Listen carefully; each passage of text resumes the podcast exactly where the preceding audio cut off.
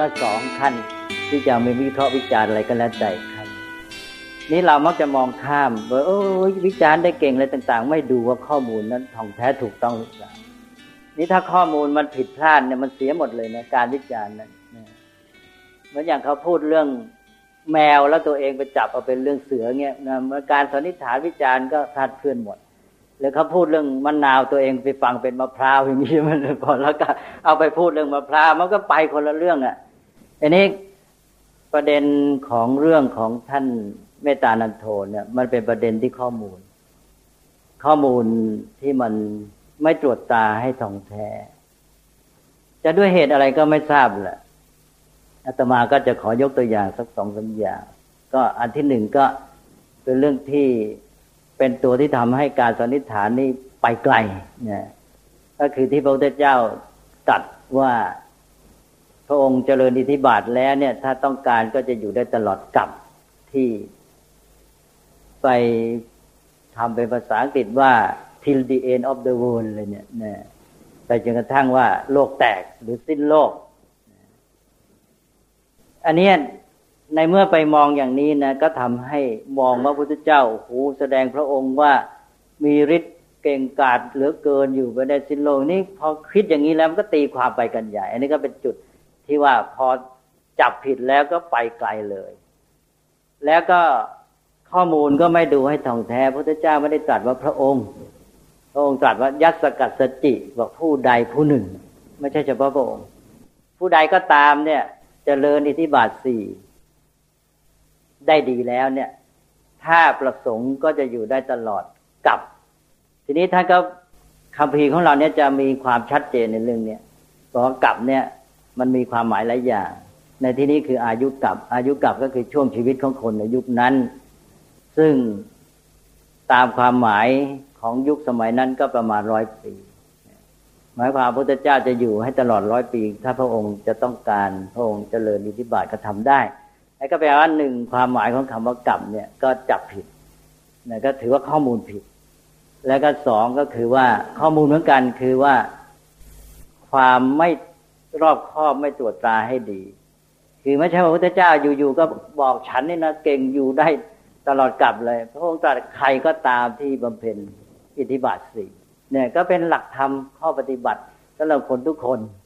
นี่ก็ตัวอย่างอันหนึ่งที่ทำให้พลาดหรืออย่างต่อไปก็อย่างอีกอันหนึ่งก็ ท่านบอกว่าพระพุทธเจ้าต้องปรินิพพานในตัวเมืองกุสินารา พระอานนท์นี่ไปจับไอ้อะไรไม้กรอนหัวสิงว่างั้นแสดงว่าต้องเป็นอาคารอยู่ในเมืองนะถ้าอาจจะไปคิดว่าโอ้ยไอ้ไม้หัวสิงเนี่ยเป็นวัตถุอาจจะเป็นศิลปะหรืออะไรอย่างดี จะต้องเป็นอาคารใหญ่ ๆสำคัญหรือว่าอาคารผู้มีเงินหรืออะไรก็แล้วแต่ แต่ว่าท่านก็สรุปว่าต้องเป็นอาคารที่อยู่ในเมืองอาการทีนี้ทางกันหนึ่งก็ผิดละหัวสิงมันก็ชัดๆอยู่แล้วมันหัวลิงนะ คือสับบาลีถ้ายิ่งชัดเป็นกะปิสีสังกะปิสิงสังก็หัวลิงกะปิก็กะบี่กะบี่วานนอนผ่อนพักกายานะกะบี่นะกะบี่ก็แปลมาจากบาลีว่ากะปิกะปิก็แปลว่าลิงนะกะปิสีสังก็ไม้หัวลิง ทีนี้ไม้หัวลิงเนี่ย เราจะเห็นได้ชัดว่าในพระวินัยเนี่ยมีบัญญัติไว้ ในพระวินัยปิฎกนั้นมีบัญญัติไว้ตั้งหลายแห่ง เรื่องสิ่งก่อสร้างเรือนพัก แม้แต่ขอภัยส้วมของพระเนี่ย ที่สร้างขึ้นมาพระพุทธเจ้าก็มีพุทธานุญาตว่าให้มีอุปกรณ์ดังนี้ ดังนี้ ดังนี้ก็ในบรรดาอุปกรณ์เหล่านั้นก็มีไอ้กะปิสีสังไม้หัวลิงนี่ด้วย คือไม้กรอนชนิดนี้แสดงว่าเป็นไม้กรอนที่มีในสิ่งก่อสร้างง่าย ๆ แม้แต่สิ่งก่อสร้างในวัด แม้แต่ส้วมนะก็เรื่องของวัดที่อยู่ของพระมันก็ง่าย ๆ อยู่แล้วเลยงออันนั้นมันก็ไม่ใช่เป็นเรื่องที่จะต้องไปสันนิษฐานอะไรไกล อันนั้นก็ตัวศัพท์เนี่ยมันผิดชัด ๆ เลยใช่ไหมหัวสิงหัวลิงมันก็ไปแล้วก็อาจจะอ่านผ่านๆไปทั้งท่าที่ตัว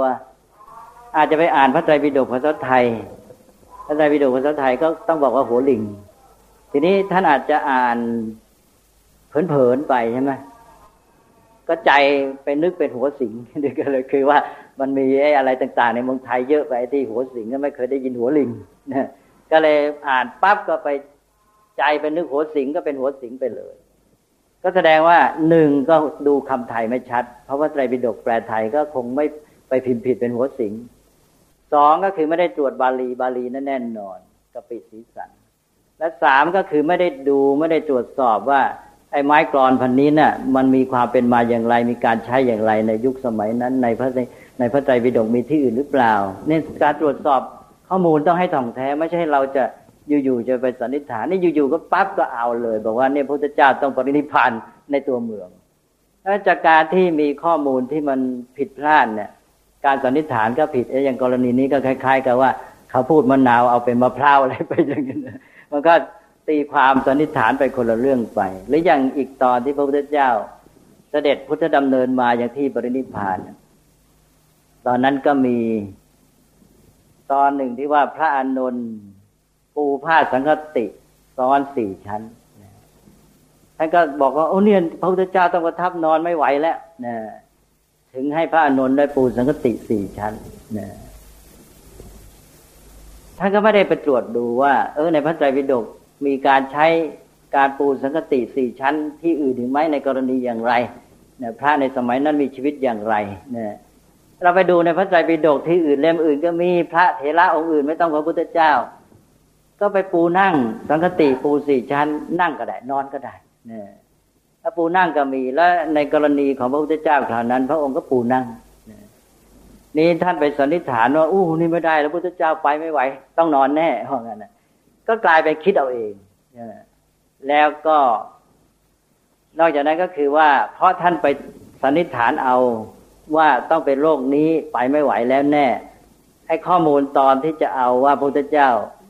ประชวนอาพาธอย่างเนี้ยท่านก็เอาข้อมูลในนั้นแหละแล้วก็จับว่าต้องเป็นอย่างนั้นพอท่านจับสันนิษฐานว่าต้องเป็นอย่างนี้แล้วข้อมูลต่อจากนั้นที่ขัด ท่านบอกว่า แต่งใหม่อ้าวก็ทำไมไม่ปฏิบัติต่อข้อมูลเหล่านั้น ซึ่งมาจากที่มาเดียวกันให้สม่ำเสมอ ถ้าอย่างนั้นข้อมูลข้างหลังนั้น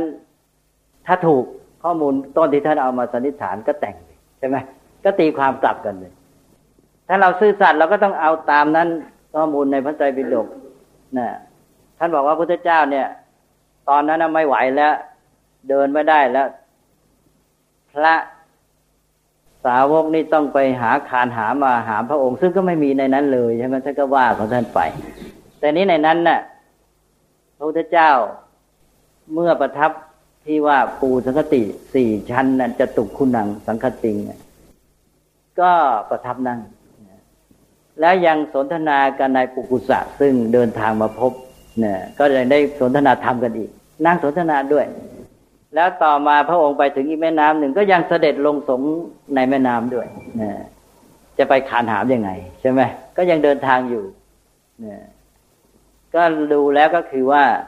ข้อมูลมันไม่เป็นไปตามนั้นหรือว่าถ้าตัวไม่เชื่อต้องอ้างข้อเหตุผล ต้องบอกมาว่าเออข้อมูลในมหาปรินิพานสูตรนะตอนนี้ว่าอย่างนี้ว่าอย่างนี้ข้าพเจ้ามาเห็นด้วย เพราะอย่างนี้ต้องว่าไปใช่ไหมไม่ใช่ว่าข้ามไปซะอันไหนตัวไม่เอาไม่เห็นด้วยข้ามไปเนี่ยแล้วบอกว่า ตอนนั้นแต่งมาใหม่ว่ากันหรืออย่างเรื่องภาษาลิบุตรก็เหมือนกัน บอกว่าพระสูตรตอนอื่น บอกว่าภาษาริบุตรปรินิพานแล้ว นี่คือการนำเสนอที่กลุ่มเครือ การนำเสนอข้อมูลเนี่ย นักวิชาการจะต้องมีความชัดเจน เนี่ยถ้าบอกว่าพระสูตรตอนอื่น พระสูตรตอนอื่นนี่คือที่ไหนแล้วคำพูดไม่ชัดคำว่าพระสูตรตอนอื่น คนอาจจะนึกว่าเออมหาปรินิพานสูตรนี่แหละ ตอนอื่น มันไม่ใช่พระสูตรมหาปรินิพานสูตรมีกล่าวถึงภาษาริบุตรครั้งเดียวของนั้นทั้งนั้น นี่คำว่าพระสูตรตอนอื่นของท่าน เราก็ต้องไปตีความช่วยท่านว่าท่านหมายถึงพระสูตรตันตปิฎกพระสูตรทั้งหมด ทั้งยี่สิบห้าเล่มอะ ตอนอื่นคือเล่มอื่นที่อื่น ว่าพระพุทธเจ้าปรินิพพานแล้วอ้าวก็ไม่มีที่ไหนว่าพระพุทธเจ้าปรินิพพานแล้วก่อนตรงนี้ เพราะว่าในเล่มสิบเก้าเนี่ยจะกล่าวถึงเรื่องพระพุทธเจ้า ปรารบการปรินิพพานของพระสารีบุตรโมกขลานนะซึ่งตอนนั้นก็ไม่ได้บอกว่าเป็นเหตุการณ์ก่อนอันนี้ ซึ่งก็แบบที่อาตมาพูดไปแล้วอธิบายเรื่องพระไตรปิฎกว่าพระสูตรนั้นเป็นเรื่องที่ แล้วแต่ว่าพระพุทธเจ้าไปทรงแสดงปราธรรมแก่ใครปราลบเหตุใด มันก็ขึ้นมาเฉพาะตอนนั้น ซึ่งบางทีเราสันนิษฐานเรามองไม่ออกว่าอันไหนก่อนอันไหน นี่ท่านจะไปบอกว่าด้วยเหตุที่ไปอยู่ในที่อื่นท่านอ่านมาก่อน แล้วท่านก็บอกว่าพระสูตรตอนอื่นบอกว่าปรินิพพานไปแล้ว มันไม่ได้ใช่ไหมเพราะพระสูตรตอนนั้นได้แต่บอกว่าพระพุทธเจ้าประทับอยู่ที่นั่นปรารบกายปรินิพพานของภาษาริบุตรและโมคคลานะ ว่าภาษาริบุตรโมคคลานะปรินิพานท่านก็ไม่ได้ท่านก็ไม่ได้เอาศีลสมาธิปัญญาไปด้วย เพราะฉะนั้นท่านทั้งหลายก็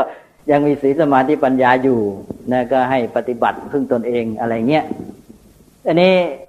ในพระสูตรนั้นซึ่งอยู่ในเล่มสิบเก้าเนี่ยก็ปรารบอย่างนี้ และที่ประทับนั้นก็อยู่ที่เวสาลีอยู่ที่ริมแม่น้ำคงคา ชื่อตำบลว่าอุกเจลา หรือบางฉบับเป็นอุกเวลา ของเราเป็นอุกเวลา บางฉบับเป็นอุกเจลาเนี่ย นี้ ก็อยู่ในเขตเวสาลี อันนี้จะเห็นว่าพระพุทธเจ้าเสด็จมาจากราชคฤห์มานาลันทา แล้วจึงมาเวสาลีพบภาษาลิบุตรที่นาลันทาก็พบก่อนใช่ไหมก่อนที่มาปราลบกายปรินิพานภาษาลิบุตรที่เวสาลีนี้ได้ ถ้าพูดตามนี้นะถ้าเราจะมาจับ มันก็กลายเป็นว่าเป็นไปได้ที่ว่าพระพุทธเจ้าปราลบกายปรินิพานของภาษาลิบุตรที่หลังจากนั้นจากที่พบใช่ไหมเมื่อหลังจากพบแล้วภาษาลิบุตร ปรินิพานแล้วจึงมาที่เวสาลีแล้วจึงตรัสเรื่องนี้นั้นก็ไม่มีเหตุผลที่ท่านจะมาตรัสที่จะมาบอกว่าพระสูตรตอนอื่นบอกว่าภาษาริบุตรตอนนี้นิพพานไปแล้ว ท่านเลยหาว่าพระที่รวบรวมพระไตรปิฎกเนี่ยปั้นเฟือนมาอย่างนั้นท่านเขียนอย่างนั้นเลยเนี่ยก็เลยกลายเป็นว่าไปกันใหญ่ ก็อันนี้ก็กลายเป็นว่าเป็นเพราะความไม่รอบคอบอันนี้แหละคือตัวจริยธรรมทางวิชาการอยู่ที่ตรงนี้เลย เนี่ยอย่าไปว่าคนอื่นเขาว่าเขาว่าแรงว่าเริงเลย เพราะตัวเองนำเสนออย่างเนี้ยทำให้คนเข้าใจผิด ถ้าทำให้คนเข้าใจผิดหลงผิดนี่คือเสียจริยธรรมทางวิชาการอย่างยิ่ง ไม่มีความรับผิดชอบ ก็จะว่าบาปก็คือบาปนั่นแหละ อันนี้มันก็แน่นอน เพราะใช้ใช้สำนวนพระก็คือบาปเรื่องเรื่องสรุปแล้วเนี่ยการศึกษาพระพิธรรมหรือพระไตรปิฎกเนี่ยจะช่วยให้หลงทาง ได้มากน้อยแค่ไหนคะก็อยู่ที่จับผิดจับถูก ก็อันนี้พระพุทธเจ้าก็ตรัสไว้แล้วหลงทางก็ไม่หลงบอกว่า เมื่อเรียนธรรมะของพระองค์จับผิด เหมือนกับเรียนแบบอลคัตถูปมะ เรียนแบบว่ามีประมาณเหมือนจับงูที่หาง จับหางงูแล้วก็มันก็ตวัดฉกเอาเรียบร้อยแล้วถ้าเรียนพระไตรปิฎกนี่ตรงส่วนไหนที่จะช่วยป้องกันหลงทางได้มากที่สุดโดยเฉพาะพระอะเพ ราะดิฉันรู้สึกว่าพระวินัยน่าจะช่วยได้มากที่สุดจะจริงหรือเปล่าก็มันก็ทางนั้นแหละเลยพอคือมันอยู่ที่การตั้งจิตวางทิฏฐิ เช่นว่าคนที่มีทิฏฐิจับของตัวมาเดิมอย่างหนึ่ง แล้วมาเรียนแล้วแกก็จะแปลอะไรต่ออะไรให้เข้าทิฏฐิกันไปเนี่ยคือมีทิฏฐิของตัวเองมาแล้ว เพราะฉะนั้นการที่ปฏิบัติก่อนแล้วมาศึกษาปริยัติก็มีหวังตอนปฏิบัติก็จับความเชื่อของตัวเองไปแล้วขั้นหนึ่ง ก็น่าจะเรียนปริยัติก่อนแล้วไปปฏิบัติ คือในวิธีของพระพุทธเจ้าเนี่ยทรงให้ คือทำไมพระพุทธเจ้าจึงให้มีกัลยาณมิตร แม้แต่พระพุทธเจ้าเองเป็นกัลยาณมิตร ก็เพราะว่าจะได้คอยตรวจคอยสอบคอยเช็คกัน คอยแก้กันอันนี้ในกระบวนการเรียนศึกษาเพื่อให้เกิดสมาธิฏฐิเนี่ยพระพุทธเจ้าก็ตรัสไว้หลายอย่าง มีการสอบถาม มีการสากัดฉามีการสนทนากันมีการที่จะไปปฏิบัติไป พิจารณาคิดทโยนิสมรสิการ คือหมายความว่ามันเป็นกระบวนการมากกว่าที่จะลงไปว่าต้องทำอย่างนั้นนี้ คือระบบชีวิตด้วยการที่พระพุทธเจ้าตั้งสงฆ์นี้ก็เพื่อให้มีบรรยากาศที่พระจะได้มาอยู่ร่วมกัน แล้วก็มีแนวทางความมุ่งหมาย อย่างนี้เพื่อการศึกษาก็จะได้มาเป็นกัลยาณมิตรแก่กัน มีการถกเถียงสนทนาอย่างในวัดในสมัยพุทธกาลเนี่ย ก็จะมีอุปถานศาลา อุปถานศาลาเนี่ยจะเป็นทั้งที่ฉัน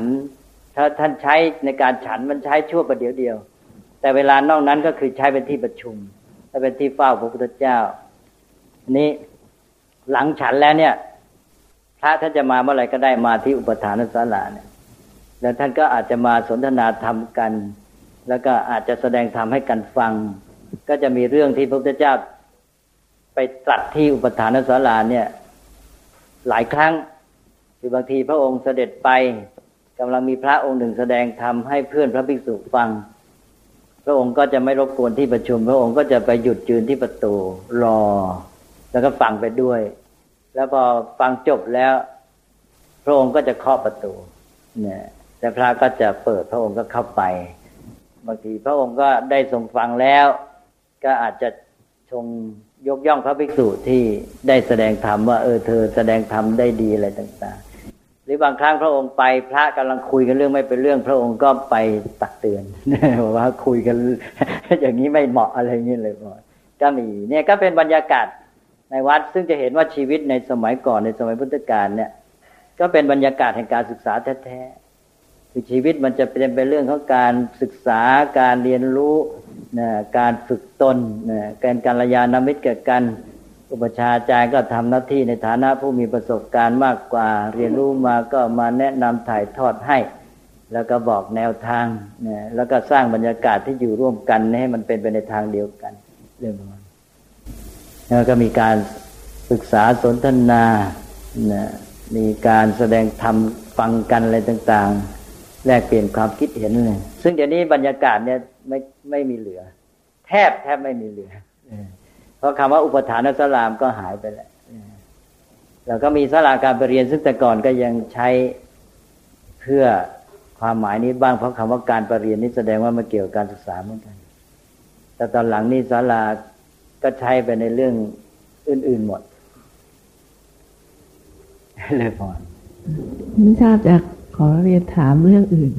ท่านเจ้าคุณยังพอมีเวลาไหมเลยพอไม่เป็นไรว่า คือเรื่องสติกับสมาธิค่ะ ถ้าฟังที่ท่านเจ้าอ่านหนังสือ แล้วก็ฟังท่านเจ้าคุณไม่ทราบเข้าใจถูกว่า สติที่ต่อเนื่องเนี่ยทำให้เกิดสมาธิ ไม่ทราบเรื่องพรก็คือสตินี่เป็นตัวนำให้นำให้แต่ว่าเป็นคุณสมบัติคนละอย่างของจิต แต่ว่าเวลาเราจะฝึกสมาธิเนี่ย เราจะอาศัยสติ เพราะฉะนั้นวิธีฝึกสมาธิ หลายอย่างจะใช้ชื่อว่าสติ เช่นอย่างอาณาปานสติ และบางทีก็ต่อด้วยอาณาปานสติ สมาธิ คือสมาธิที่เกิดขึ้นโดยการฝึกอานาปานสติโดยใช้อานาปานสติโดยใช้อานาปานสติและสมาธิเนี่ยเมื่อเกิดขึ้นแล้วถ้าไม่มีสติเนี่ยจะเกิดสมาธิได้ไหมคะ คือสติมันต้องอยู่นะเลยบอกแม้แต่ขณะที่มีสมาธิแล้วสติก็ยังอยู่ และที่ว่าสมาธิยิ่งเกิน และเป็นเดชสมาธิและสติตามไม่ทัน เหมือนไม่มี balance กันอย่างนี้มันเป็นยังไงคะในในความเข้าใจตรงนี้เลยก่อนสมาธิมันจะเสีย balance กับโน้นกับความเพียรจะเสียกับความเพียรมากกว่า คือมันคู่กันอินทรีย์ ตัวความเพียรกับตัวสมาธิเนี่ย สมาธิเป็นตัวที่สงบ นิ่ง มั่น แล้วพอสงบ มันมีความโน้มเอียงจะเฉยจะเฉยชาก็นิ่งนั่นแหละก็นิ่งมันก็ไปกันได้กับความเฉยอันนี้ท่านก็เลยบอกว่า สมาธิเนี่ยเป็นพวกเดียวกับโกสัจฉะความเกียดคร้านเพราะนั้นดังนั้นก็จึงต้องให้ระวัง ต้องเอาวิริยะมาขานไว้ วิริยะก็คือความเพียรความเป็นผู้ที่ใจ แก้วกล้า จะบุกจะเดินจะก้าวไปข้างหน้า คือลักษณะของวิริยะนี่จะก้าวไปเรื่อย แต่สมาธินี่พอสงบแล้วมันจะนิ่งจะหยุด นั้นก็ท่านก็เลยให้มีทั้งสมาธิและวิริยะเนี่ยเข้าคู่สม่ำเสมอได้ดุลกัน พอได้ดุลกันมันก็จะก้าวไปอย่างมั่นคงนั่นวิริยะนั่นก็หมายถึงว่าให้ฝึกสติต่ออย่างนั้น อ๋อ วิได้สตินี่เป็นตัวที่คอยตรวจเลยคอยตรวจอยู่แล้วคอยระวังว่าสมาธิพอดีหรือเปล่า ถ้าสมาธิไม่พอดีก็จะได้แก้ สมาสติก็เป็นคอยตัวที่คอยตรวจตาคอยเช็ค คอยตัวเช็คอะไรก่อนก็ท่านเปรียบเหมือนอย่างนายประตู สติเนี่ยเหมือนนายประตู ใครจะเข้าจะออกใครจะทำอะไรผิดจะถูกอะไรนี่นะมันคอย ตื่นตัวระมัดระวัง ตรวจตราสอดส่อง โดยทำงานคู่กับปัญญา สติเนี่ยมันจะมีว่าหนึ่งเป็นตัวนำให้กับสมาธิสองทำงานกับปัญญา เพราะฉะนั้นเราจะเห็นไอ้ลักษณะนี้อยู่เสมอ สตินำสมาธิเนี่ยก็จะเห็นได้ในการฝึกสมาธิทั้งหลายเนี่ย จะเอาสติมาจับก่อน เช่นว่า อานาปานสติก็สติกำหนดลมหายใจ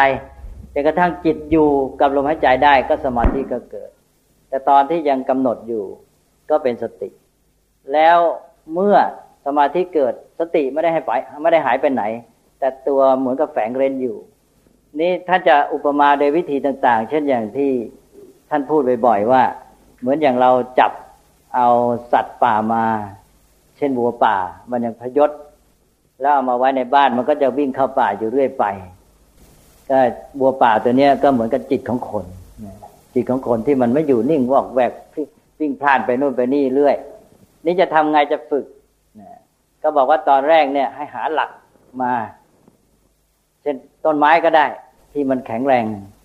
ถ้าไม่มีต้นไม้ก็เอาหลักอะไรมาปักไว้อ่าแล้วเสร็จแล้วก็เอาเชือกมาผูก เจ้าวัวพยศนี้กับหลัก หลักนี้ก็คืออารมณ์ที่กำหนด เช่น อารมณ์กรรมฐานเช่นลมหายใจอย่างเงี้ยนะเลยวันนี้เท่ากับหลัก คืออะไรก็ตามที่มาเป็นจุดกำหนดให้ แล้วก็เชือกก็คือสติ เชือกก็เป็นตัวดึงให้จิตของเราที่พยศเหมือนบัวป่าเนี่ยไปไหนไม่ได้เนี่ยดึงให้อยู่กับหลัก เพราะนั้นเราก็จะกำหนดที่ว่าเอาสติกำหนดอารมณ์ไงอารมณ์กรรมฐานก็คือการที่เหมือนกับเอาเชือกดึงจิตไว้กับหลักเนี้ยหลักนั้นก็คืออารมณ์กรรมฐาน เชื่อก็คือสติวัวป่าก็คือจิต นี่ก็ดึงกันอยู่อย่างเงี้ยไอ้เจ้าวัวพยศจะไปก็ไปไม่ได้นี่วิ่งไปสุดก็กลับมาวิ่งไปก็กลับมาเวียนไปเวียนมาจนกระทั่งมันชักคลายพยศพอคลายพยศในที่สุดมันหมอบอยู่กับหลัก นิ่งอยู่ ตอนที่หมอบอยู่กับหลักเนี่ย คืออาการของสมาธิ ราะนั้นการที่เราฝึกเราก็ใช้สติมาช่วยก่อน พอมันจิตมันสงบ มันแน่วมันอยู่ตัว มันไม่ดิ้นรนแล้วตอนแรกนี่สติมันจะใช้กับสภาวะที่ดิ้นรนใช่ไหมหล่ะมันจะไปจะไปจะไปดิ้นรนก็ต้องดึงกันไว้ เพราะนั้นสติจะมีลักษณะดึง ดึงตรึงเป็นอาการของการระลึกไว้นึกไว้ อันนี้พอมันอยู่สงบแล้วก็ไม่ต้องดึง มันก็เป็นสมาธิก็แน่วแน่ แต่ไม่ได้หมายความสติจะหายไปไหนไอ้สตินั่นก็คุมอยู่ตลอดนะแต่แฝงอยู่ไม่ได้ทำหน้าที่เด่นออกมา ตอนนี้ตัวปรากฏเด่นก็คือสมาธิ หรืออย่างเวลาเราเปรียบเทียบอีกอย่างในง่าย ๆ ก็เหมือนอย่างว่าความแตกต่างระหว่างสติสมาธิเนี่ยเช่น อย่างเราจะดูลวดลายหรือตัวหนังสือ แล้วมีแผ่นป้ายอันหนึ่ง เป็นแผ่นผ้าหรือแผ่นป้ายที่เบา อันนี้แผ่นผ้าหรือป้ายเนี่ย มันก็จะลอยไปตามลม แต่ไปไม่ได้เพราะว่าเชือกดึงอยู่ เชือกคือสติดึงอยู่ไอ้ป้ายนี้ไปไม่ได้ เราก็ยังสามารถอ่านหนังสือ นี้ถ้าหากว่าภาพตัวหนังสือลวดลายเนี่ยมันใหญ่ ตาเราตาเรานี่เปรียบเหมือนปัญญา ตาเราก็มองเห็นอ่านออก แต่ทีนี้ถ้าหากว่าตัวหนังสือหรือลวดลายนั้น มันเล็กจิ๋ว ตอนเนี้ยแกว่งนิดเดียวไม่เห็นเลย อ่านไม่ออกดูไม่ละได้ นี่คือว่าสติไม่พอแล้วตอนนี้ถ้าหากว่าภาพนั้นใหญ่โตอะไรแต่อะไรเนี่ย สติพอแต่ไหวจะอะไรนิดหน่อยไม่เป็นไรอ่านได้ แต่พอมันละเอียดมากนี่ไหวนิดเดียวอ่านไม่ได้สติ ดึงไว้ก็ไม่ไหว ต้องนิ่งสนิท ตอนนี้ต้องอาศัยสมาธิ เมื่อมันภาพเนี้ยป้ายเนี้ยนิ่งสนิท แล้วเราก็อ่านลวดลายตัวหนังสือ เล็กๆน้อยๆได้ นี่คือสมาธิความต่างระหว่างสติสมาธิเรื่องอะไรเรื่องอะไรเรื่องอะไรคือผมสงสัยเรื่องของสตินะฮะทำไมต้องเป็นเรื่องของกุศลเท่านั้นไม่มีมิจฉาสติ เพราะว่าในพระวิธรรมเนี่ยสติมันอยู่ใน สุภณะเจตสิกซึ่งเป็นกุศลเท่านั้น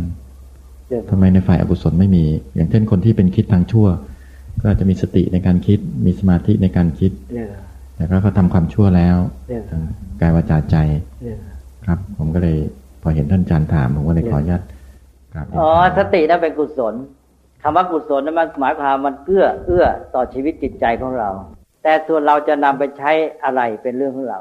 สติเป็นกุศล แต่ไปใช้ผิดเรียกว่าเป็นมิจฉาสติไอ้คำว่ามิจฉาไม่ใช่ความว่าชั่ว แต่ว่าใช้ผิดเพราะนั้นมันจะเสียทั้งกระบวนก็ได้ เพราะนั้นเราจะเห็นว่าตั้งแต่มิจฉาทิฏฐิมิจฉาทั้งกปะไปตลอดจนมิจฉาสมาธิเลย ไอ้บางตัวในนั้นน่ะ มันเป็นกุศลฝ่ายเดียวได้ซ้ำแต่ว่าใช้ผิด คือใช้ในเรื่องที่ไม่ถูกต้อง แต่ว่ามันเกื้อกูลนะ แม้แต่ในการใช้ผิดเนี่ยมันเป็นตัวที่เกื้อกูลต่อชีวิตจิตใจทำให้ทำอะไรได้ผล เราไม่มีสติดิใช่ไหมทำอะไรไม่ได้ผล แม้แต่ทำความชั่วก็ทำไม่ได้ผลดีใช่ไหมทีนี้ถ้ามีสติแล้วทำชั่วก็ทำได้ผลดี คือมันเอื้อเกื้อกูลต่อชีวิตจิตใจใช่ไหม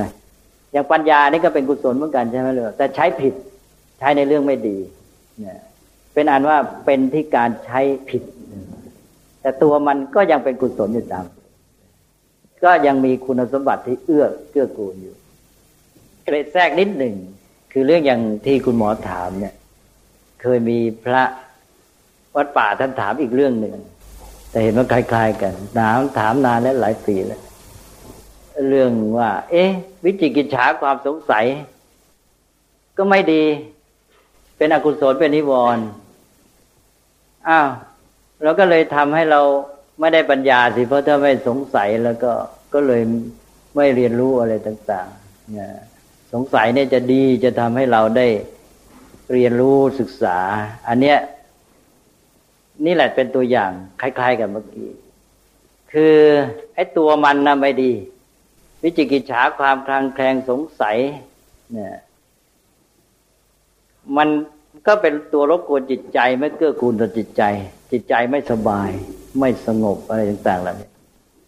แต่มันมีแง่ที่มันไปดีสองอย่าง เพราะมันเป็นอกุศลเราต้องแก้ต้องแก้เราก็ต้องสร้างปัญญาขึ้นมามันจะได้หายไปหนึ่งแหละแต่สองก็คือ อกุศลเป็นปัจจัยแก่กุศล เพราะสงสัยก็เป็นเหตุให้เราไปหาความรู้หาปัญญา เพื่อจะแก้สงสัยนี้ การใช้อกุศลเป็นปัจจัยแก่กุศลนี่ก็เป็นเรื่องสำคัญ แต่ว่า อย่าลืมว่าไอ้ตัววิจิกิจฉาเนี่ย มันไม่ใช่ตัวที่ทำให้สำเร็จความมุ่งหมายที่ดีนะ ถ้าคนไม่มีไอ้ตัว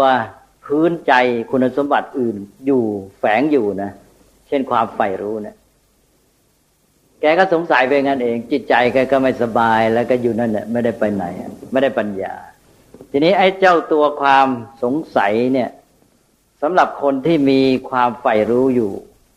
มันก็ไปเร่งรัด ไอ้เจ้าตัวความใฝ่รู้ให้รีบหาทางแก้ข้อสงสัย อย่างนี้เรียกว่าเป็นปัจจัย คือตัวอกุศลเป็นปัจจัยแก่กุศลทำให้กุศลเนี่ยเร่งทำงานเรียบร้อย ก็เป็นดีไป แต่ว่าเราจะจับผิด ถ้าเราจะไปเอาอยู่แค่วิจิกิจฉาไม่ได้ ตัวที่สำคัญคือต้องสร้างความใฝ่รู้ไว้ ความใฝ่รู้เนี่ยจะเป็นตัวที่คอยทำหน้าที่ เมื่อมีอะไรสงสัยปั๊บมันจะรับช่วงจากตัวความสงสัยเนี่ย มันได้รับการกระตุ้นจากความสงสัยให้มันเดินเลยทำหน้าที่ก้าวหน้าไปเพราะนั้นตัวก้าวแท้คือความใฝ่รู้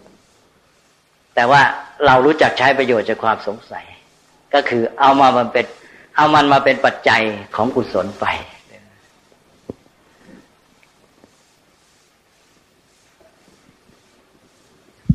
หมดครับ ครับก็อยากจะเรียนถามต่อเมื่อกี้ที่อาจารย์สมาลี ถามเรื่องของสติกับสมาธิ คือตามความเข้าใจของผมเนี่ยว่า สติเมื่อมีสติเนี่ยสมาธิจะประกอบด้วยเสมอ แต่ว่าสมาธิอาจจะเกิดขึ้นโดยไม่มีสติได้ ซึ่งอันนี้ก็ถ้ามองในแง่ของแนวของการปฏิบัติ มีสองสองแนวทางที่เรียกว่า สมถะกับวิปัสสนาเนี่ยแล้วบางครั้งการเจริญ สมถกรรมฐานเนี่ยจะทำไปโดย ก็คือมีแต่ฝึกเกิดสมาธิ แต่ว่าในวิปัสสนาเนี่ยคือต้องต้องต้องปฏิบัติตามแนวของสติปัฏฐานคือจะต้องอาศัยสติเป็นตัวนำแล้วก็อันนี้ก็ไปประกอบกับเเรื่องราวในในสมัยพุทธกาลที่บอกว่าพระเทวทัตที่ออกมาออกบวชพร้อมกับเจ้าชายองค์อื่น องค์อื่นท่านปฏิบัติเจริญวิปัสสนา แต่ว่าพระเทวทัต เจริญสมถะมฐานก็เลยหลงทางแล้วก็มีสมาธิมีอภิญญา แต่ก็ไม่สามารถที่จะทำลายกิเลสครับ อย่างนี้แสดงว่า สมาธิสามารถที่จะอยู่ได้โดยไม่มีสติ ถูกต้องหรือเปล่าครับ คืออย่างนี้เลยพอนคือการพูดถึงองค์ธรรมเนี่ย มันมีหนึ่งเป็นการพูดในแง่ ตัวไหนมีบทบาทเด่น จึงพูดตัวนั้นนี่อย่างสองก็คือระดับของการใช้ศัพท์ เช่นอย่างสมาธิเนี่ย ตัวศัพท์เดิมเขาเรียกเอกคตา มันมีอยู่กับจิตทุกขณะ เป็นสัพพจิตตสาธารณเจตสิกอ้าวถ้าอย่างนั้นสมาธิมันก็มีตลอดเวลาใช่ไหมแต่นี้ท่านสงวนไว้ใช้ว่าสมาธิเนี่ยต้องถึงระดับอย่างนี้แล้วเรียกว่าสมาธิ อันนี้ก็คือการรู้จักแยกการใช้คำว่าจะใช้คำนั้นในระดับไหน อันนี้สมาธิเรื่องของสมถะเนี่ย ก็อยู่ที่สมาธิ แล้วเอาสติมาเป็นตัวนำเช่นว่า อานาปานสติ ตัวที่จะนำเข้าสู่สมาธิก็คือสติ แต่อย่างที่พูดเมื่อกี้ในสมถะนั้นตัวเด่น ตัวเป้าคือสมาธิ นั้นสมาธิเนี่ย จะประณีตยิ่งขึ้น หรือเราพูดว่าลึกยิ่งขึ้น แน่วสนิทยิ่งขึ้น ทุกที จนกระทั่งตัวองค์ประกอบที่เกี่ยวข้องเนี่ย ที่จะมาช่วยพยุงเนี่ยตัดไปได้หมดเลย เกือบหมดเลยเหลืออุเบกขาในที่สุดเลยเหลืออุเบกขาก็เอกคตาเนี่ย นี่คือสมาธิระดับจตุตฌานเลยเพราะนั้นเราเน้นตัวเด่นคือสมาธิ แต่ไม่ใช่หมายความว่าตัวอื่นไม่อยู่ ตัวอื่นไม่มีบทบาทเด่นก็แฝงอยู่ เงียบอยู่ ก็นี่คือเรื่องของสมถะ พอไปวิปัสสนานี่ไอ้บทบาทของสมาธินี่เป็นเพียงพื้นรอง อาศัยเป็นพื้นทำงานเท่านั้น แต่ตัวทำงานมาอยู่ที่สติแหละแล้วก็ปัญญา เพราะนั้นสติกับปัญญาปัญญาในชื่อว่าสัมปชัญญะก็มาเลย นั้นตอนนี้แหละในในสติปัฏฐานเนี่ยไอ้ตัวเด่นก็สติสัมปชัญญะตลอดไปเลย แล้วก็จะมีอาตาปีสัมปชาโนสติมาใช่ไหมล่ะมีความเพียรไปด้วย ถ้าไม่มีความเพียรไปประคองให้ก้าวไปมันก็ไม่ไป นั้นจะเห็นว่าตรงนี้ก็ชัดอาตาปีเนี่ยจะมาเด่นในวิปัสสนาด้วย ส่วนสมถะนะอาจจะหายไปเลยวิวิทยะเนี่ยแกเพลินนะสมถะ เพราะแกสมาธิใช่ไหมเลยได้ฌานแล้วแกไม่เพียรแล้วแกชอบอยู่สงบติดเพลินกับความสุขไปเลยก็เลยเพราะฉะนั้นสมถะเนี่ยมันจึงกลายเป็นว่าไปไปมามาต้องระวัง ก็มันก็ดี แต่ว่า พระพุทธเจ้าอ๋อท่านหลักท่านก็เลยเตือน อันนี้มีในวิสุทธิมรรคที่บอกว่า สมาธินั้นเป็นฝักฝ่ายแห่งโกสัจฉะคือความเกียดคร้านถ้าฉะนั้นสมาธินี้เข้าพวกเดียวกับความเกียดคร้านต้องระวังนะต้องระวังอย่าไปเพลินมาชนะ แล้วมันจะเฉยแล้วมันไม่อยากทำอะไรอะ่ะ มันเกิดมีความสุขมันติดเลย ทีนี้มันเพลินมันไม่อยากทำอะไร นั่งหลบงาน นั่งหลบ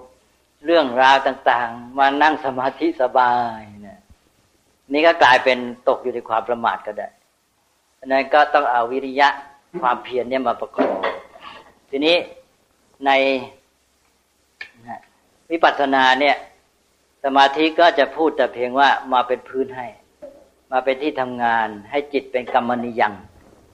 พอจิตเป็นกรรมนิยังเหมาะกับการใช้งาน และตัวเด่นก็อาตาปีสัมปชาโนสติมามีความเพียรก้าวไป แล้วตัวทำงานคือสติกับสัมปชัญญะสติกับปัญญาเรื่องนี้เรื่องมันเป็นอย่างนี้ครับขอท้ายพอดีเนื่องจากว่าไม่ค่อยมีโอกาสมากราบธรรมสการท่านก็เป็นเวลาหลายปีมาก แต่ว่ามีประเด็นที่ติดใจอยู่ มากเราคิดว่าเป็นประเด็นสำคัญหนึ่งพุทธศาสนา ซึ่งน่าจะได้กราบเรียนถามท่านในครั้งนี้นะครับ คือในเรื่องของศีลสมาธิปัญญา ซึ่งก็มาจากมรรค มีองค์แปดนะแล้วก็แต่ว่าในซึ่งก็มรรคมีองค์แปดนี่ถือว่าเป็นทางเดียว แต่องค์ประกอบแปดอย่าง แต่ว่าในปัจจุบันเนี่ยหรือว่าที่ผ่านมาในวงการพุทธศาสนาในประเทศไทย เท่าที่เห็นการสอนกันเนี่ยก็คือสอนว่า เมื่อศีลทำให้เกิดสมามีเมื่อมีศีลจะทำให้เกิดสมาธิเมื่อมีสมาธิก็จะทำให้เกิดปัญญา ซึ่งเป็นการสอนแบบแยกแยกส่วน ไม่ไม่อยู่ในเรื่องของมรรค ตรงนี้เนี่ยจะผมเองมีความเข้าใจว่าเป็นจุดหนึ่งที่ทำให้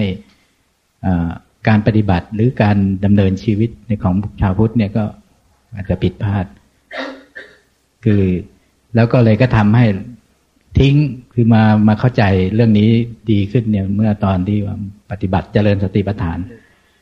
ว่าเห็นว่าถ้าจะปฏิบัติให้ศีลสมาธิปัญญา รวมกัน หรือว่ามรรคมีองค์แปดรวมกันนั้น จะต้องเจริญสติปัฏฐานสี่แล้วเรื่องนี้เป็นเรื่องที่ชาวพุทธในประเทศไทยไม่ได้เน้น เพราะอันนี้ก็เลยเป็นจุดหนึ่งหรือเปล่าที่จะทำให้เกิดปัญหาต่างๆ ความปฏิการปฏิบัติคาดเคลื่อนความไม่เข้าใจในพุทธศาสนาแล้วก็อะไรต่างๆที่ตามมาครับ ก็อยากจะกราบนมัสการขอความเห็นเรื่องพรคือที่ท่าน จัดเป็นขั้นตอนศีลสมาธิปัญญา เหมือนกับว่าเป็นช่วงๆเนี่ย มันเป็นการจัดแบบหยาบๆใครว่าช่วงศีลก็คือว่า องค์ประกอบด้านศีลเด่น ไม่ได้หมายความวันอื่นไม่ดู ช่วงสมาธิก็คือช่วงที่ตัวฝ่ายจิตเด่น แต่ว่าฝ่ายศีลกับปัญญาก็อยู่ ช่วงปัญญาก็คือช่วงที่ปัญญาเนี่ยเด่นทำหน้าที่เป็นตัวนำแท้ๆชัดเจน แต่ศีลสมาธิก็อยู่ ต้องไปด้วยกันจะไปขาดไปแยกอย่างนั้นไม่ได้เลยบอดแต่ทีนี้วิธีพูดเนี่ยจะมีสองวิธี วิธีที่แยกไปขั้นตอนใหญ่ๆ อย่างที่ว่าก็เป็นศีลสมาธิปัญญาคล้ายๆว่า คนเราเวลาจะฝึกเนี่ย ดูภายนอกเนี่ย ตอนแรกก็ฝึกกันที่ด้านพฤติกรรมภายนอกกายวาจาก่อน ให้มันคุมได้ ในระหว่างที่กำลังคุมกายวาจาเนี่ย จิตมันก็ฝึกไปด้วย ราะคนที่จะคุมกายวาจาได้เนี่ย จิตมันต้องมีความตั้งใจ ต้องมีความเข้มแข็ง ฝึกความเพียรฝึกความอดทน ฝึกความตั้งใจ ฝึกให้อยู่ในคุณธรรม ให้มีเมตตากรุณาหรืออะไรเข้ามาใช่ไหมเลยมันก็ฝึกไปด้วย ปัญญาก็ต้องคอยดูคอยพิจารณา คอยแก้คอยปรับทำไปด้วยตลอดเวลา เพราะฉะนั้นที่จริงแล้วมันทำงานด้วยกัน ก็เป็นอันว่าแบบช่วงยาวไกลเนี่ยก็คือเอาบทบาทที่เด่นของตัวหยาบมาขึ้นต้นคือศีล พอไปอีกช่วงหนึ่งก็ตัวที่ประณีตขึ้น แต่เป็นปานกลางก็สมาธิก็มันเด่น แล้วไปสุดท้ายก็ปัญญาเด่น แต่ในความเป็นจริงก็อย่างที่ว่ามันต้องทำงานไปด้วยกัน คือชีวิตจริงของเราเนี่ย ชีวิตของเราที่เป็นอยู่ตลอดเวลาก็เห็นเห็นอยู่เนี่ยมีพฤติกรรมกายวาจาพร้อมกันนั้นไอ้ที่ออกพฤติกรรมกายวาจา ก็มีจิตใจมีความตั้งใจ มีความรู้สึกที่ว่ายังไงแล้วทำให้แสดงออกมาอย่างนั้น ก็จิตใจก็มีตลอดเวลา แล้วปัญญาก็รู้รู้ว่าจะทำไงจะเคลื่อนไหวยังไงที่ทำเพื่อความมุ่งหมายอะไรเนี่ย ปัญญาก็ทำตลอดเวลานี่คือชีวิตจริงของเรา นั่นในความเป็นจริงก็ในเมื่ออย่างนี้มันก็ต้องฝึกไปตามความเป็นจริง ก็คือฝึกทั้งชีวิต ก็คือฝึกทั้งศีลสมาธิปัญญา อันนี้ต้องไปด้วยกัน อันนี้ท่านไปใช้ชื่อเหมือนกันทั้งสิกขาสามแล้วก็ทั้งมรรคคือมรรคมีองค์แปดพอจัดประมวลก็เป็นศีลสมาธิปัญญาอ้าวใจสิกขากับศีลสมาธิปัญญามาบรรจบกัน ก็หมายความว่ามรรคมีองค์แปดก็ศีลสมาธิปัญญาใจสิกขากับศีลสมาธิปัญญา อันเดียวกันทำไมเป็นอย่างนั้น ก็เพราะว่า อันนี้ก็คือความจริงตามธรรมชาติ มนุษย์เราเนี่ยมีชีวิตอยู่ การที่เรามีชีวิตอยู่ การเคลื่อนไหวความเป็นไปในชีวิตของเราก็คือการเจอประสบการณ์ใหม่ เจอสถานการณ์ใหม่ เราต้องคิดแก้ไขปฏิบัติต่อสถานการณ์นั้นให้ดีให้ได้ผลจะทำยังไงไง เราก็มีการฝึกตัวเองไปเรื่อยๆ ทีนี้ชีวิตที่ดีก็คือชีวิตที่เรียนรู้สถานการณ์ใหม่ประสบการณ์ใหม่ปฏิบัติต่อสถานการณ์ใหม่ได้ดีได้ผล ทั้งจิตทั้งกายวาจา ทั้งจิตใจทั้งปัญญาพัฒนาไปด้วยกัน เพื่อปฏิบัติต่อสถานการณ์ใหม่ปัญหาใหม่ สิ่งที่ประสบใหม่ได้ผลดียิ่งขึ้นเพราะนั้นไอ้ชีวิตที่ดีดำเนินไปก็คือสิกขาก็ดำเนินไปด้วย นั้นชีวิตที่ดีก็คือเป็นชีวิตแห่งการศึกษา เมื่อเป็นมีชีวิตแห่งการศึกษาเรียนรู้ไปฝึกตัวเองไป ก็เป็นชีวิตที่ดี เพราะฉะนั้นศิกขาก็เป็นชีวิต การศึกษาก็เป็นชีวิตชีวิตก็เป็นการศึกษาและชีวิตมันไม่ได้อยู่นิ่งนั้นในพุทธศาสนาเนี่ยก็สอนมาแต่เก่าที่สุด ที่ว่าชีวิตคือการเรียนรู้หรือชีวิตคือการศึกษา หรือการศึกษาตลอดชีวิตอะไรก็แล้ว แต่เนี่ยมันเป็นของเดิมในพุทธศาสนาและตราบใดที่ยังไม่ได้เป็นพระอรหันต์ก็ยังต้องศึกษาเรื่อยไป เรียกว่าเป็นเสขะพระไม่ว่าจะบวชอายุ เจ็ดแปดสิบพรรษา อายุร้อยปี ถ้ายังไม่เป็นพระอรหันต์ก็ยังต้องศึกษา ต้องฝึกตนเรื่องนี้ก็เพราะนั้นก็เป็นอันว่าสามส่วนสีสมาธิปัญญาต้องไปด้วยกันตลอด เพราะนี่คือชีวิตของเรา ที่มีสามด้าน ด้านพฤติกรรมกายวาจา และก็การสื่อสารกับโลกภายนอกทางตาหูจมูกลิ้นพระพุทธเจ้าจะเน้นเรื่องเนี้ยศีลก็เรื่องการใช้ตาหูจมูกลิ้นกาย รับรู้สิ่งแวดล้อม แล้วก็การเคลื่อนไหวกายวาจา นี่ยแล้วก็การเสพบริโภคปัจจัยสี่อะไรต่างๆดำเนินชีวิตทั้งหมดด้านภายนอก เกี่ยวกับสิ่งแวดล้อม ฝึกไว้เรียกว่าศีลนี่เรื่องของเบื้องหลัง ไอ้ที่จะมาแสดงพฤติกรรมกายวาจารับรู้ดูเห็นอย่างไรก็อยู่ที่จิตใจมีคุณภาพอย่างไรมีแรงจูงใจอย่างไรตั้งใจออกมาอย่างนั้นก็เคลื่อนไหวบังคับพฤติกรรมให้เป็นไปตามนั้นนะนี่ก็ด้านจิตใจก็เป็นไปตลอดเวลาแล้วทีนี้ก็ความรู้ไปเท่าไหน ก็ขยับขยื่นเคลื่อนไหวตามพฤติกรรมกายวาจาได้ในขอบเขตเท่านั้น ปัญญามาเพิ่มขึ้นก็ขยายขอบเขต ขยายออกไปชี้นำบอกทางใหม่ปรับแก้พัฒนาให้ดีขึ้น แล้วก็ทำให้เป็นอิสระแล้วลงก็ไปด้วยกันแน่นอนเลย แต่ก็ต้องย้ำอันนี้นั้นตอนนี้ก็จะมีพูดว่าต้องฝึกศีลสมาธิปัญญาไปด้วยกัน เช่นอย่างนักเรียน อาจจะเป็นหมู่ก็ได้ เวลาจะทำกิจกรรมอะไรปั๊บอ้าวมาพิจารณากันก่อนนะ พร้อมแล้วนะจะดำเนินกิจกรรมนี้อ้าวตรวจสอบหนึ่งในแง่พฤติกรรม สิ่งที่เราจะทำเนี่ยเป็นการเบียดเบียนก่อความเสียหายแก่เพื่อนมนุษย์แก่สิ่งแวดล้อมแก่อะไรหรือเปล่า หรือเป็นการเกื้อกูลนะเป็นการสร้างสารรค์พฤติกรรมกายวาจาสองจิตใจของเราเป็นยังไง จิตใจของเรามีแรงจูงใจที่ดี มีความปรารถนาดีมีเมตตากรุณา หรือมีโทสะความคิดร้ายที่ทำที่จะกันแกล้งใครนะ และมีจิตใจที่มีความกระตือรือร้นพยายามความหมั่นเพียรพร้อมที่จะทำแล้วก็มีความสดชื่นเบิกบานผ่องใสหรือจิตใจขุ่นมัวเศร้าหมองตัวตาดู แล้วก็ปัญญามีความรู้เข้าใจสิ่งที่ทำไม่มองเห็นว่ามันจะเป็นคุณเป็นประโยชน์อย่างไรพอตรวจสอบสามด้านนี่พร้อมเออด้านศีลพฤติกรรมก็ดีเกื้อกูลด้านจิตใจก็สมาธิก็ดี ด้านปัญญารู้เข้าใจดีเอาละดำเนินกิจกรรมนี้ได้ กิจกรรมเนี้ยจะเป็นที่ฝึก ไตสิกขาตลอดเวลา นั้นในโรงเรียนในอะไรแต่อะไรเนี้ยน่าจะฝึกกันอย่างนี้นะ มันจะได้ไปหมดการศึกษาจะมีตลอดเวลา ไม่ใช่ว่าพอจะทำกิจกรรมนะเอ้าเฮสนุกกันแล้วก็จบ ก็ไม่ได้อะไรเรื่องของเรื่องของก็ที่คุยกันไว้ระหว่างที่คุยก็นึกว่า จะแนะนำพระไตรปิฎกเล่มที่ควรจะอ่านเสร็จแล้วก็เผลอลืมไป ก็เลยเอามาเติมซะหน่อย คือในการศึกษาพระไตรปิฎกเนี่ย เราจะศึกษายังไงก็ตาม อาจจะใช้ลำดับแบบว่ามีครูอาจารย์สอน แล้วก็ท่านเลือกมาสอนให้จากโน่นจากนี่ หรือว่าจะใช้ลำดับโดยเป็นคำพีประเภทนั้นประเภทนี้หมวดนั้นหมวดนี้ แต่จะอย่างไรก็ตามเนี่ย วิธีหนึ่งที่ดีก็คือว่าเรามีพระไตรปิฎกสักเล่มสองเล่มสามเล่ม ที่เราเหมือนกับติดตัวติดบ้านไว้อ่านเป็นประจำระหว่างที่ศึกษาตามหลักนั้นไปพลางแล้วก็อ่านพระไตรปิฎกสองสาเล่มเนี้ยทำให้คุ้นกับพระไตรปิฎกนอกจากว่าจะคุ้นกับพระไตรปิฎกแล้ว ก็ได้ความรู้ได้ธรรมะไปด้วยอันนี้ พระไตรปิฎกที่จะมาอยากจะแนะนำเนี่ยก็สามเล่ม เล่มที่หนึ่งไม่ใช่เล่มลำดับที่หนึ่งนะหนึ่งเล่มก็คือเล่มที่ยี่สิบสองพระไตรปิฎกเล่มที่ยี่สิบสองนี่ก็อยู่ในหมวดที่เรียกว่าอังคุตรนิกายเป็นพระสูตร อังคุตรนิกายนี้ก็บอกแล้วว่า ว่าโดยธรรมะเป็นหมวดหมวดเป็นจำนวนเล่มยี่สิบสองนี้ก็จะเป็นธรรมะในหมวดห้าหมวดหกคือธรรมะที่มีห้าข้อมีหกข้อ เป็นธรรมะที่พื้นพื้นง่ายๆสำหรับชาวบ้านก็มี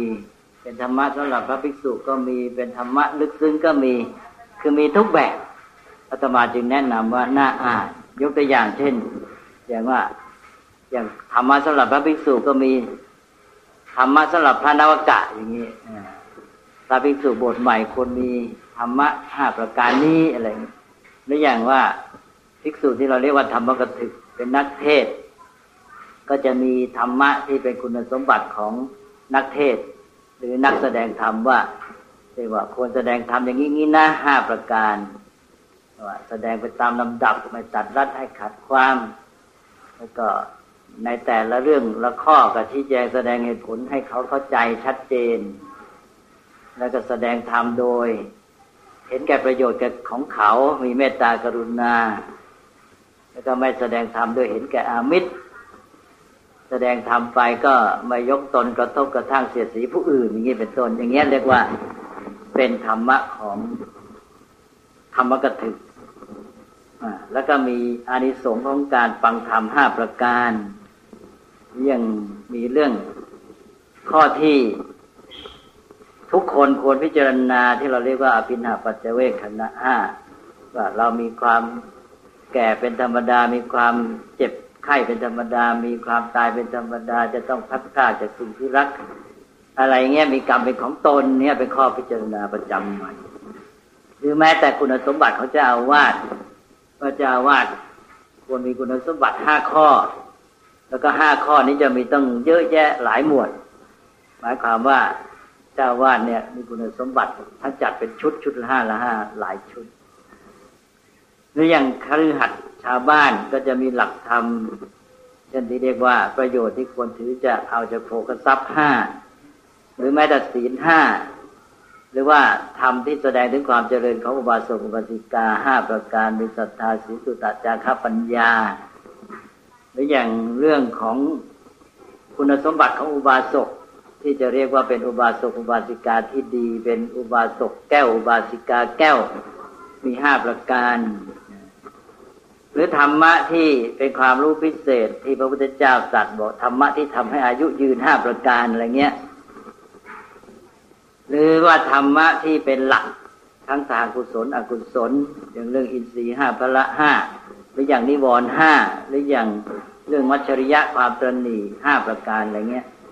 และอย่างหมวดหกก็ยังมีคารวะหกสารานิยธรรมหกซึ่งเป็นธรรมะที่เราเอามาเรียนกันเยอะแยะ เนี่ยอยู่ในเล่มยี่สิบสองเนี่ย ก็เลยเป็นเล่มที่น่าอ่าน ก็เลยแนะนำไว้เล่มหนึ่งละ ทีนี้เล่มต่อไปที่คิดว่าน่าอ่านเหมือนกันก็คือเล่มสิบห้าจากเล่มยี่สิบสองก็ไปเล่มสิบห้า เล่มสิบห้านี้จะมีลักษณะพิเศษก็คือเป็นคำประเภทโต้ตอบ เชิงปฏิภาณแล้วจะเป็นคาถาสั้น ๆ เช่นว่ามีเทวดามาเฝ้าพระพุทธเจ้าเขาก็มากล่าวถ้อยคำของเขาขึ้น พระพุทธเจ้าก็กล่าวของพระองค์บ้างอะไรเงี้ยนะก็ยกตัวอย่างเช่นอย่างที่ในเรื่องก็บอกว่าเทวดามากล่าวบอกว่า แสงสว่างนี่ที่จะเทียมเท่าพระอาทิตย์ไม่มีสระน้ำใหญ่ที่สุดก็คือมหาสมุทรพระพุทธเจ้าก็ตรัสของพระองค์บอกว่า แสงสว่างเสมอได้ปัญญาไม่มีว่างั้นเนเออตัดไม่เหมือนกับเทวดา เนี่ย บอกว่าแหล่งน้ำใหญ่ที่สุดคือฝนว่างั้นพระพุทธเจ้าตรัสอย่างนี้เนี่ยก็คือหมายความว่ามีข้อที่แตกต่างกันอย่างเงี้ยหรืออย่างเช่น ภิกษุณีรูปหนึ่ง ไปเจริญธรรมอยู่ในป่า ก็มีมารมากล่าว คือเราไม่ต้องไปคำนึงว่าเทวดาหรือมารนี่คือใครอะแต่ว่าสาระมอยู่ที่คำโต้ตอบ มารก็กล่าวกับนางภิกษุณีบอกว่า โอ้ยที่ป่านี่มัน ไม่น่าแช่มชื่นยินดีเลย มันน่ากลัวมากกว่าเนี่ย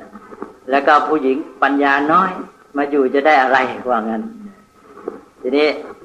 ภิกษุณีชื่อโสมาก็ตอบไปบอกว่าความเป็นหญิงจะไปเกี่ยวข้องอะไรเนี่ยถ้าหากว่าจิตตั้งมั่นดีแล้ว เกิดญาณอย่างรู้ ก็ไม่ต้องไปคิดถึงเป็นหญิงเป็นชายละเนี่ยใครยังมัวมาคิดว่าเป็นหญิงเป็นชายอยู่เป็นอะไรงี้ก็นั่นแหละมารจึงควรจะไปว่าคนนั้นว่างั้นก็หมายความว่า ไม่มีเรื่องหญิงเรื่องชายแล้วถ้าหากว่าปฏิบัติธรรมได้เกิดจิตได้พัฒนาได้สมาธิดีปัญญาเกิดขึ้นแล้ว ความเป็นหญิงเป็นชายไม่เกี่ยวอะไรทำนองนี้ หรือว่าคนหนึ่งก็มาพูดบอกว่าต้องป้องกันห้ามจิตจากสิ่งทั้งปวง แล้วจะไม่มีทุกข์พระพุทธเจ้าก็ตรัสบอกว่า ไม่ต้องห้ามจิตจากสิ่งทั้งปวงอะ อะไรที่มันจะเป็นเหตุให้เกิดบาปจึงค่อยห้ามจิตจากสิ่งนั้นว่าอะไรอย่างนี้อย่างนี้เป็นต้นนะก็คือว่าคนหนึ่งกล่าวมาพระพุทธเจ้ากล่าวไปอย่าง ก็จะมีคาถาแบบนี้เยอะแยะไปหมดเป็นคำคาถาทั้งนั้นคาถาเรียกได้ว่าทั้งเล่ม เพราะฉะนั้นจึงเรียกว่าสัทธาทวักแปลว่าวักที่ประกอบด้วยคาถา อันนี้ก็เป็นเล่มที่น่าอ่านเล่มหนึ่งก็เป็นคาถาที่เราเอามาใช้เป็นพุทธศาสนสุภาษิต อย่างที่เรียนในนักธรรมเนี่ยมาจากเล่มสิบห้าเนี่ยเยอะแยะหมดเลยเพราะเป็นคาถาสั้นๆๆๆอ้าวทีนี้ก็เอายังมีคาถาที่เราได้ยินบ่อยก็อย่างกัลยาณการีกัลยาณนังปาปการีจะปาปกังอะไรเนี่ยทำดีได้ดีทำชั่วได้ชั่วก็มาในเล่มสิบห้าอันนี้อาตมาก็ยกตัวอย่าง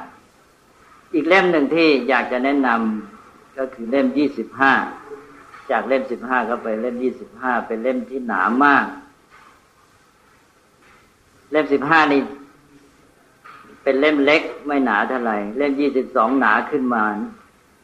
หนากว่าเยอะเลย แต่มาเล่มยี่สิบห้านี่ยิ่งหนากว่านั้นอีก หนากับเล่มยี่สิบสองเล่มยี่สิบห้านี่มีธรรมะหลากหลาย ก็เป็นเล่มที่น่าอ่านมาก คือมีตั้งแต่บทสวดมนต์ที่เรามาใช้ สวดกันเรื่อยๆเช่นในงานมงคลต่างๆหรือมาสวดในตอนทำวัดค่ำตอนเย็น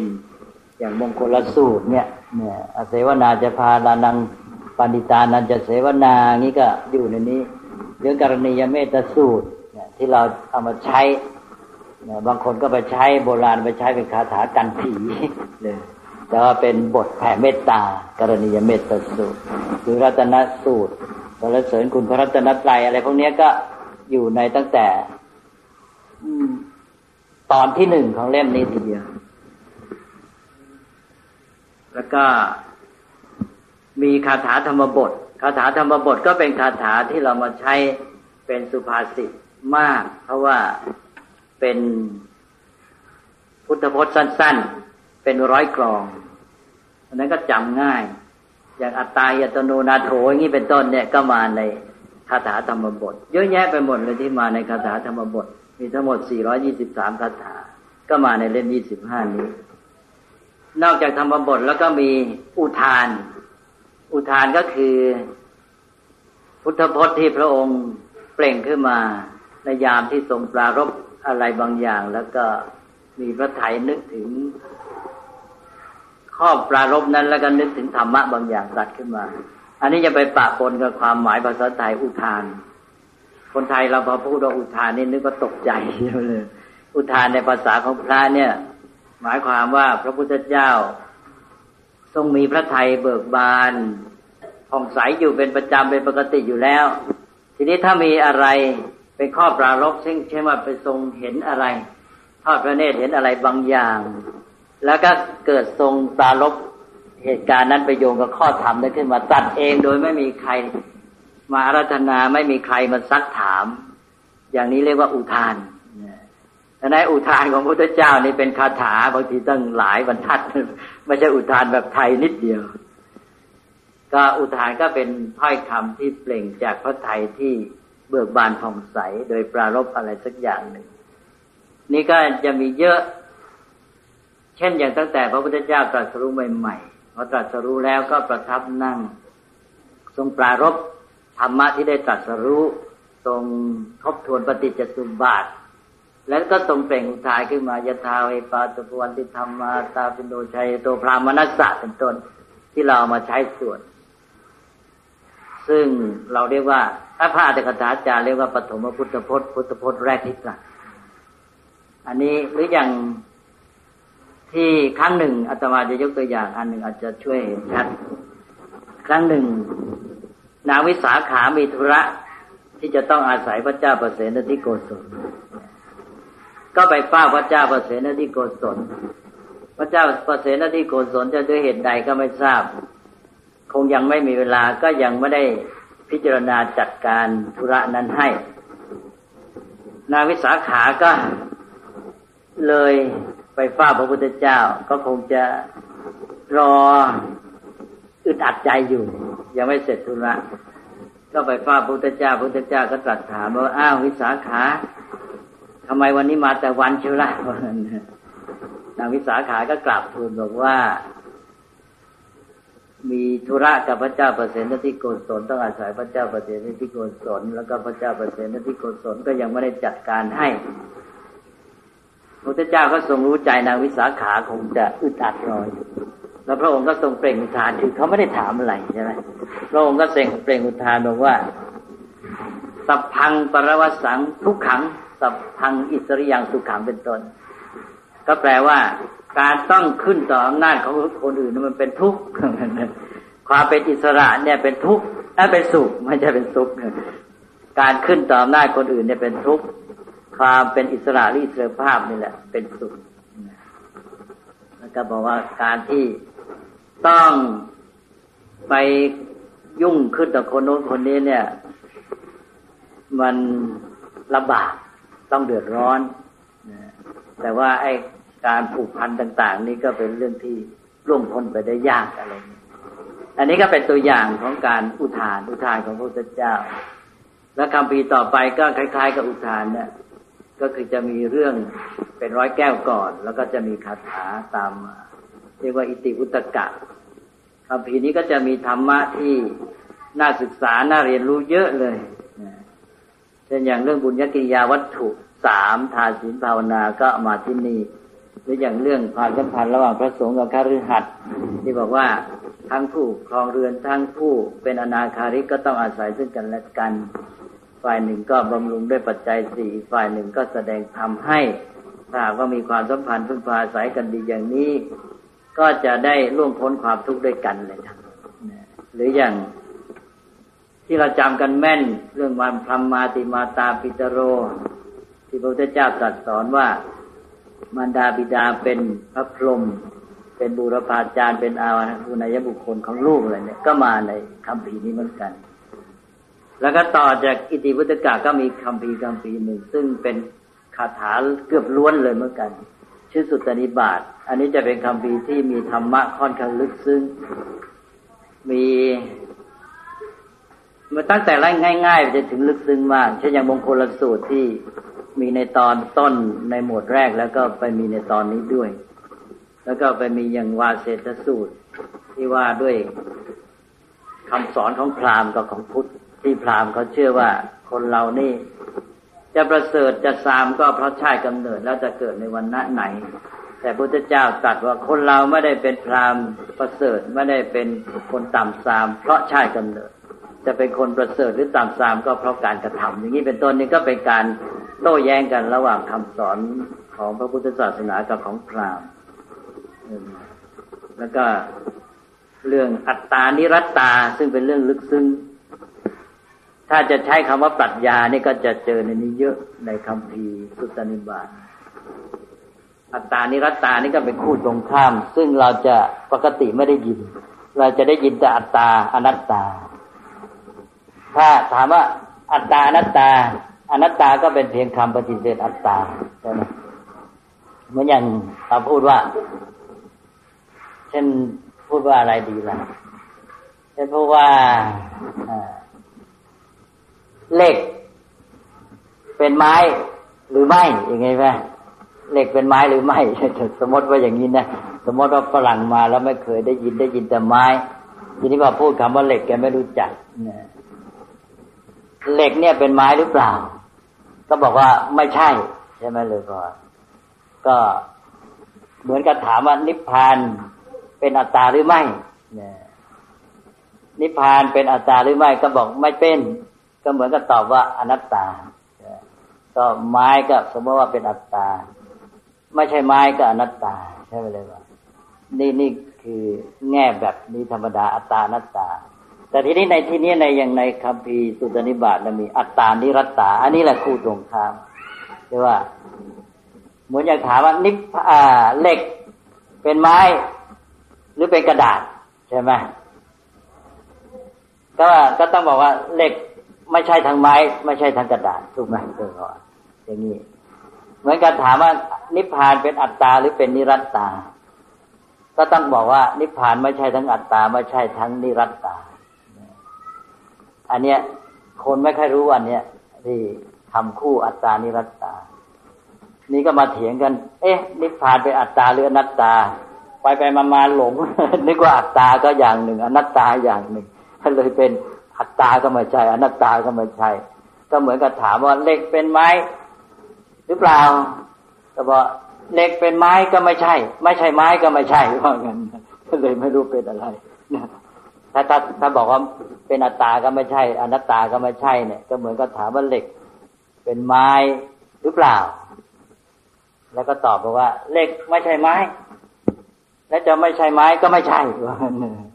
หรือว่าไม่ใช่ไม้แล้วก็ไม่ใช่ไม่ใช่ไม้อะไรเงี้ยมันคนละเรื่องคำว่าอนัตตาก็เป็นเพียงปฏิเสธอัตตาเท่านั้นเอง อันนี้ก็เป็นคำพีสุตตนิบาตซึ่งมีธรรมะที่ลึกซึ้งหรืออย่างตอบปัญหามานพสิบหกคนที่เรียกกันว่า โสรสปัญหา อย่างที่พระพุทธเจ้าสอนพระโมคคัลลาชโมคคัลลาชก็มาทูลถามว่าอะไร ทำยังไงมัจจุราชจึงจะไม่แลเห็นว่างั้นพระพุทธเจ้าก็บอกว่า สุญญโตโลกังอเวคสุ มัจจุราชานปัสสติ บอกจงมองเห็นโลกโดยความเป็นของว่าง แล้วมัจจุราชก็จะไม่แลเห็นว่างั้นอย่างนี้เป็นต้นอันนี้ก็เป็นธรรมะที่จัดว่าอยู่ในขั้นลึกซึ้งนี่อาตมาก็ยกมาให้ดูให้ฟังเป็นตัวอย่างดังนั้นเล่มยี่สิบห้านี่มีธรรมะหลากหลายตั้งแต่ ข้อปฏิบัติง่าย ๆ เป็นสุภาษิตสำหรับชีวิตประจำวันจนกระทั่งถึงธรรมะที่ลึกซึ้งมาก ก็เลยเป็นเล่มที่น่าอ่านอาตมาก็แนะนำแค่สามเล่มนี้ก็พอก็ลงก็ทวนว่ามีเล่มยี่สิบสองยี่เล่มยี่สิบสองแล้วก็เล่มสิบห้าแล้วก็เล่มยี่สิบห้าเอาไว้อ่านทำความคุ้นเคยรู้จักกับพระไตรปิฎกแล้วก็ส่วนจะไปศึกษาพิเศษยังไงก็เป็น อันนั้นก็เป็นอีกเรื่องหนึ่ง แล้วก็ไม่จำเป็นจะต้องไป หาคนอธิบายมากมาย นอกจากว่ามีข้อสงสัยบางตอน ปัญหาจะเกิดขึ้นจากคำแปลของผู้แปล เพราะญาติโยมไม่รู้บาลี อันนี้ก็เป็นข้อติดขัดอย่างหนึ่งคือพระไตรปิฎกที่แปลเนี่ย ก็ต้องยอมรับความจริงว่ายังไม่ดีถึงขนาด หรือดีเท่าที่ควร แต่ต้องขอบคุณท่านนะที่ท่านแปลกันมา แต่ถึงยังไงก็ญาติโยมก็ยังอ่านลำบาก แล้วก็สำนวนก็ไม่สามารถสื่อได้ดีเพราะนั้นก็ถือเป็นเพียงเหมือนกับเป็นคู่มือ หรือเป็นหนังสือประกอบสำหรับทำความรู้จัก หรือทำความเข้าใจเบื้องต้นหนึ่งแปลแล้วเราอาจจะไม่คุ้นกับสำนวนทำให้รู้สึกว่า อ่านยากนะ เข้าใจยาก แล้วก็สองก็คือว่าคำแปลผิดยังเยอะอยู่นะคือว่าใจไปดกแปลเนี่ย ยังแปลผิดเยอะ แล้วบางทีก็ลอกกันต่อต่อมา คือเล่มเก่าเคยแปลไว้ผิด เล่มใหม่ก็ไปลอกที่ผิดมาอีก ก็ผิดซ้ำๆกันอยู่แล้วก็ความไพเราะก็มีบ้างไม่มีบ้าง ราะว่าพระไตรปิฎกเป็นหนังสือใหญ่จำนวนมาก การที่จะแปลให้ดีนี่ต้องมีเวลาจริง ๆ ตั้งใจ แล้วก็เป็นคำพีที่มีธรรมะที่บางตอนก็ลึกซึ้งมาก และภาษาก็เก่า เพราะนั้นจะแปลให้ไพเราะกินใจอะไรทราบซึ้งดีก็ยากเหมือนกัน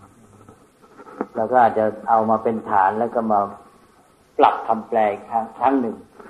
ก็อย่างว่าอาจารย์บางท่านเนี่ยท่านก็จะไปเจาะเฉพาะบางเล่มบางตอนแล้วก็แปลเฉพาะตอนนั้น มีเวลาให้เต็มที่แล้วตั้งใจแปลก็คิดว่าแค่นี้แหละเลยพร ก็เป็นการแนะนำเพิ่มเติมจากที่ได้พูดไปแล้ว ก็ขออนุโมทนา